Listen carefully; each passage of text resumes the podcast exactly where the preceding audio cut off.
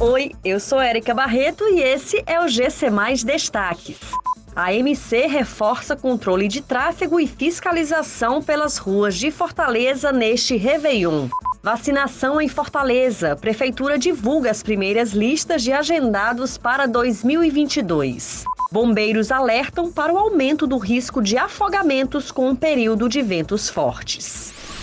A AMC realiza uma operação especial para o controle do tráfego em todos os horários desta sexta-feira pelas ruas de Fortaleza. Ao todo, serão 58 agentes de trânsito e operadores do Via Livre em atuação para garantir a segurança viária da capital cearense.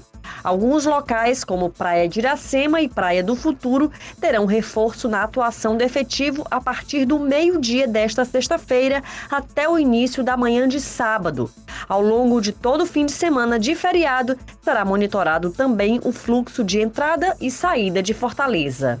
A Secretaria Municipal da Saúde divulgou uma nova atualização com as primeiras listas de agendados para vacinação contra a Covid-19 em 2022. Após uma pausa na vacinação entre hoje e domingo, a vacinação será retomada na segunda-feira, dia 3 de janeiro de 2022.